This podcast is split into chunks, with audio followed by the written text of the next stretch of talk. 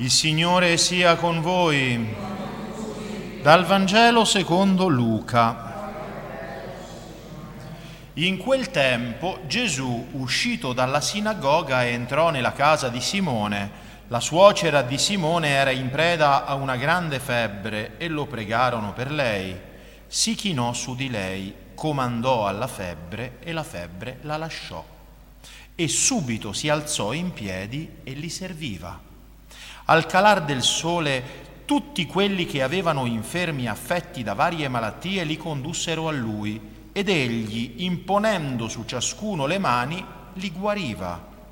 Da molti uscivano anche demoni, gridando Tu sei il figlio di Dio, ma egli li minacciava e non li lasciava parlare, perché sapevano che era lui il Cristo. Sul far del giorno uscì e si recò in un luogo deserto, ma le folle lo cercavano, lo raggiunsero e tentarono di trattenerlo perché non se ne andasse via. Egli però disse loro, è necessario che io annunci la buona notizia del regno di Dio anche alle altre città. Per questo sono stato mandato.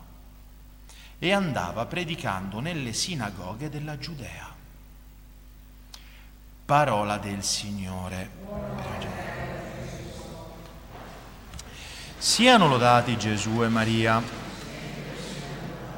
Cari fratelli e sorelle, a Gesù che si era ritirato in un luogo isolato per pregare, per dare a noi l'esempio di come dobbiamo ritirarci anche noi, rivolgendo i nostri cuori, le nostre anime al Padre che è nei cieli, beh, lo inseguono perché dopo aver curato tutti i malati di quel paese, perché glieli hanno portati davanti alla casa della, di, di, Pietro, c'era tutta la città là davanti, tutta la cittadina con tutti i malati e lui li ha curati tutti. Vorrei vedere che, che i cafarnaiti, gli abitanti di Cafarnao, non lo volevano lasciare andare via, no? Hanno lì Gesù però Gesù dice loro una cosa molto importante e che noi dobbiamo ben capire, fratelli e sorelle, noi che abbiamo una fede languida come, come quella degli abitanti di Cafarnao.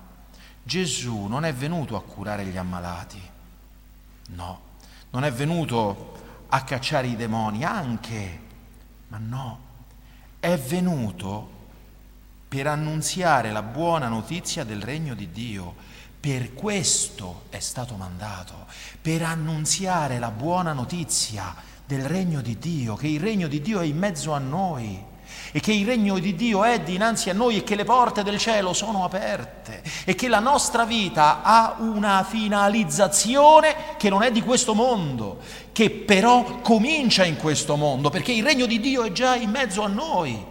È venuto a predicare il Vangelo il Signore. Il Vangelo è la buona notizia, è la buona notizia e che c'è pace tra il cielo e la terra, che diventiamo figli di Dio, che abbiamo la vita eterna.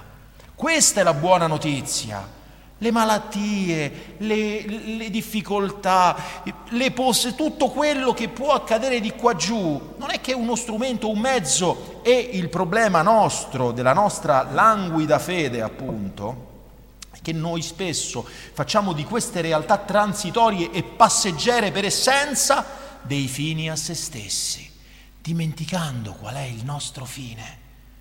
Vedete, dalla predicazione del Vangelo che Gesù predica, noi ascoltiamo, gli abitanti della Terra Santa ascoltano e cosa nasce? La fede. La fede nasce dall'ascolto.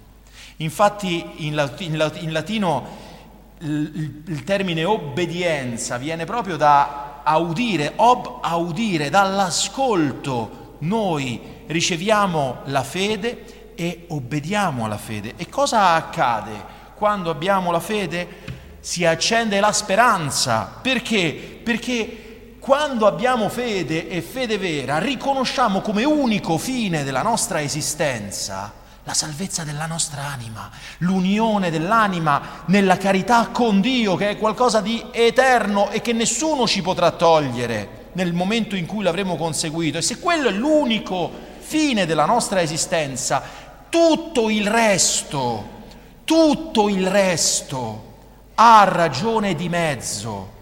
E noi purtroppo, fratelli e sorelle, cadiamo spesso nell'errore di rendere appunto dei mezzi dei fini a se stessi, finendo per idolatrare le cose di questo mondo, cioè per rendere degli idoli le cose di questo mondo.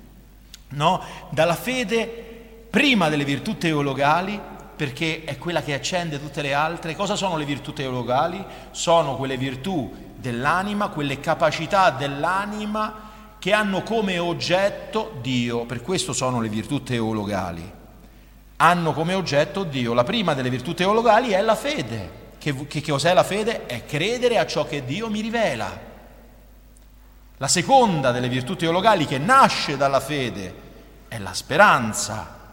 Quella speranza che, di cui San Paolo ci parla nella prima, nella prima lettura, nella speranza che ci attende nei cieli ed è una virtù teologale perché ha Dio come oggetto, vuol dire credere che ciò che Dio mi ha promesso me lo darà infallibilmente. La speranza teologale non è la speranza umana. Io non sto sperando che qualcuno faccia una determinata cosa o che le cose vadano secondo il mio desiderio, che questa è una speranza fallace, può fallire. La speranza fondata sulla fede non può fallire. Perché? Perché Dio è fedele.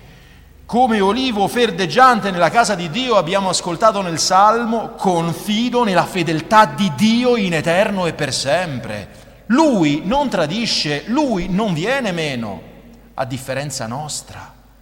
Lui è fedele e quindi la speranza fondata sulla sua promessa è una certezza di conseguire a tempo opportuno ciò che lui mi ha promesso se anche io rimango fedele.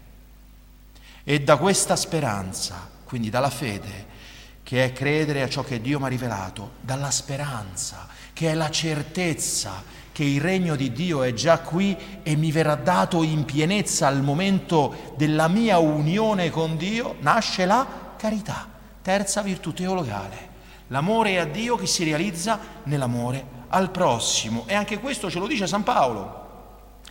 Continuamente pregando per voi, avendo avuto notizie della vostra fede in Cristo Gesù e della carità che avete verso tutti i santi a causa della speranza che vi attende nei cieli. Eccole qui, le tre virtù teologali, cioè le tre disposizioni dell'anima verso Dio che diventano necessariamente degli abiti morali che rivestono tutta la nostra esistenza. Chi ha fede agisce in base alla fede che ha e agisce in base alla speranza che nasce da quella fede e alla carità che promana come frutto splendidissimo e come fine ultimo. Perché vedete, la fede e la speranza finiranno. Quando? Il giorno in cui ci uniremo finalmente al Signore. Fede è credere a ciò che non vedo sulla parola di Dio, ma quando vedrò faccia a faccia non avrò più la fede, avrò la visione. Speranza è la certezza che Dio mi darà ciò che mi ha promesso, ma quando me lo avrà dato non spererò più perché possederò. Quindi la fede e la speranza passano, cosa resta?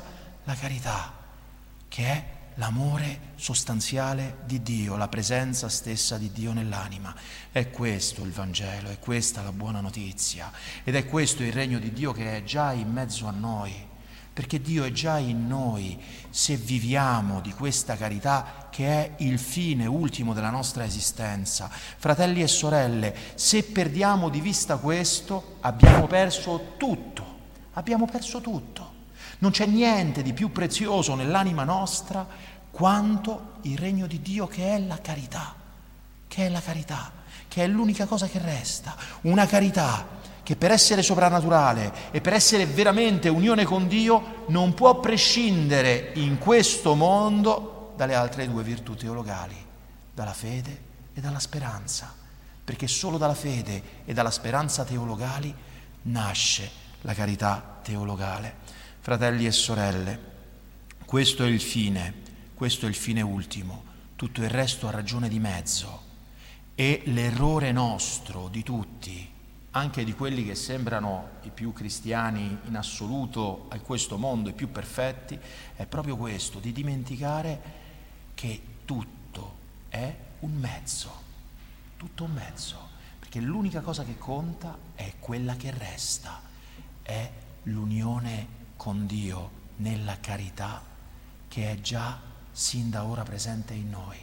Allora questo dobbiamo difendere con le unghie e con i denti non permettiamo a nessuno di avvelenare il nostro cuore, non permettiamo a nessuno di, né tantomeno a noi stessi, di attenuare questo vigore, questo fuoco di carità, perché se, abbiamo, se perdiamo questo abbiamo perso tutto. Dio non voglia, non lo permetta mai, anzi ci faccia crescere giorno dopo giorno, animati dalla fede e dalla speranza che è certezza di ciò che ci attende, ci faccia crescere tutti nell'amore verso Lui e nell'amore verso il prossimo, perché è qui tutta la legge, tutti i profeti, tutta la sapienza e il messaggio essenziale del Vangelo. Siano lodati Gesù e Maria.